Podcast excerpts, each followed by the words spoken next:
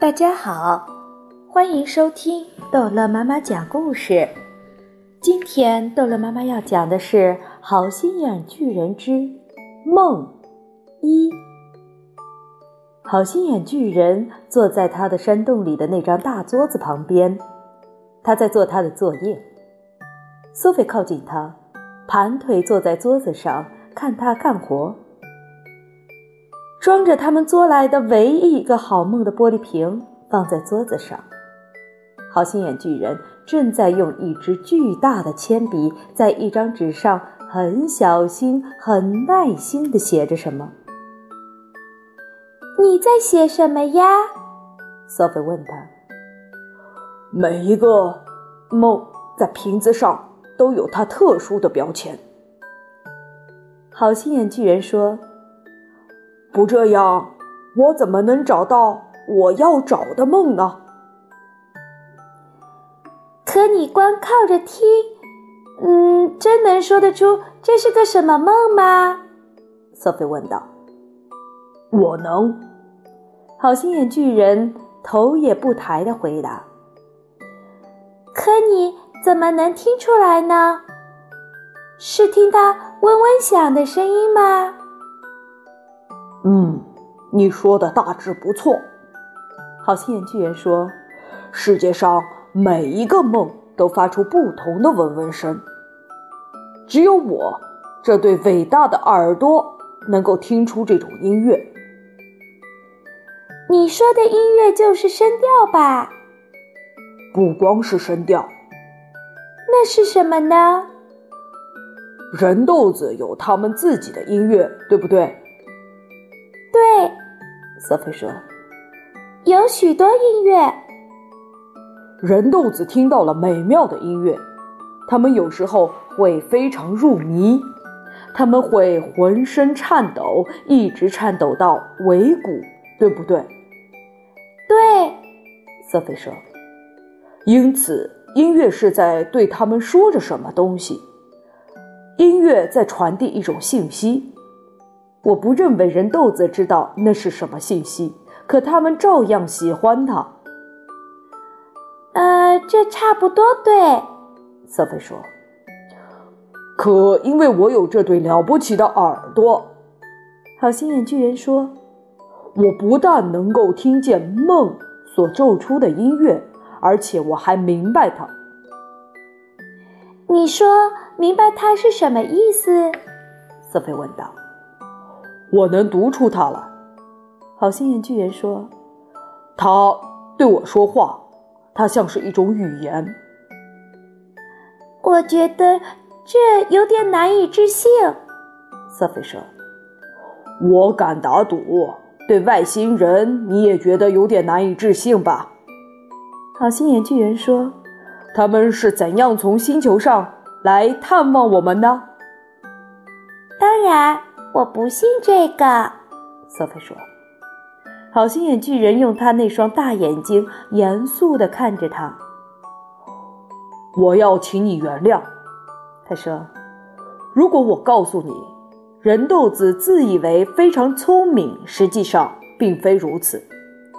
他们所知不多，就知道叽叽喳喳。对不起，我不明白你的意思。索菲说：“人肚子的问题是，好心眼巨人继续往下说，他们绝对不肯相信任何事情，除非事情摆到了他们的鼻子前面，他们亲眼看到了。外星人当然是存在的，我经常碰到他们，我甚至和他们聊天。”他用看不起的神气把眼光从索菲身上转开。重新去写他的字。索菲靠过去读他已经写出来的东西，字写的又大又随便，不过写的不太好。下面就是他写的：这个梦是关于我怎样把溺水的老师救起来。我从一座高高的桥上跳下去，潜到水里，把老师拉到岸上，然后。我给他那个死亡之吻。什么之吻？索菲问道。好心眼巨人停止了书写，慢慢抬起头来，他的眼睛停在索菲的脸上。我已经告诉过你，他安静地说：“我从来没有机会进学校，我写错字很多，他们全都是我的错。我要尽力写对。你是一个可爱的小姑娘，可请你记住，你也不完全是个无所不知的小姐。”对不起，瑟菲说：“我真抱歉，我老是纠正你的错。”这是很没有礼貌的。好心眼巨人又看了他一会儿，然后重新低下头去，慢慢的、用心的写字。请老师告诉我，泽菲说：“如果我睡着了，你把这个梦吹进我的卧室，我真的会做梦从桥上跳下水，潜到水里救我溺水的老师吗？”不仅如此，好心眼巨人说：“还要多得多。可我不能在一张小纸片上写下整个明长的梦。梦见的东西还要多。”好心眼巨人放下他的铅笔，把一只大耳朵靠到瓶子上。他聚精会神地听了大约三十秒。对。他严肃地摆动着大脑袋说：“这个梦做下去非常好，它有一个非常完美的结局。结局是怎样的？”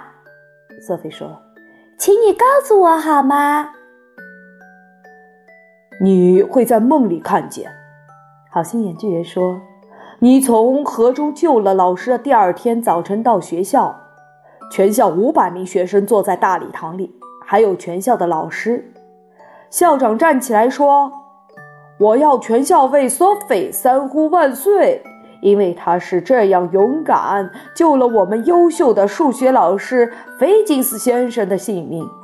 他不幸被我们的体育老师阿米莉亚·神奇火仙小姐从桥上推下了河，因此我们为索菲三呼万岁吧。”全校师生于是发疯似的高呼万岁，呼得真棒！而且从此以后，尽管你的加法一塌糊涂，菲金斯先生总是给你满分，并且在你的练习本上批上“索菲成绩优良”。这时候，你醒来了。我喜欢这个梦，索菲说：“你当然喜欢。”好心眼巨人说：“这是一个仙境游。”他舔舔标签纸背面，把它贴在瓶子上。我在标签上常常写的比这多一些，他说。不过你这么盯住我看，呃，这让我很紧张。好，这一集的故事就讲到这儿结束了。欢迎孩子们继续收听下一集的《好心眼巨人》。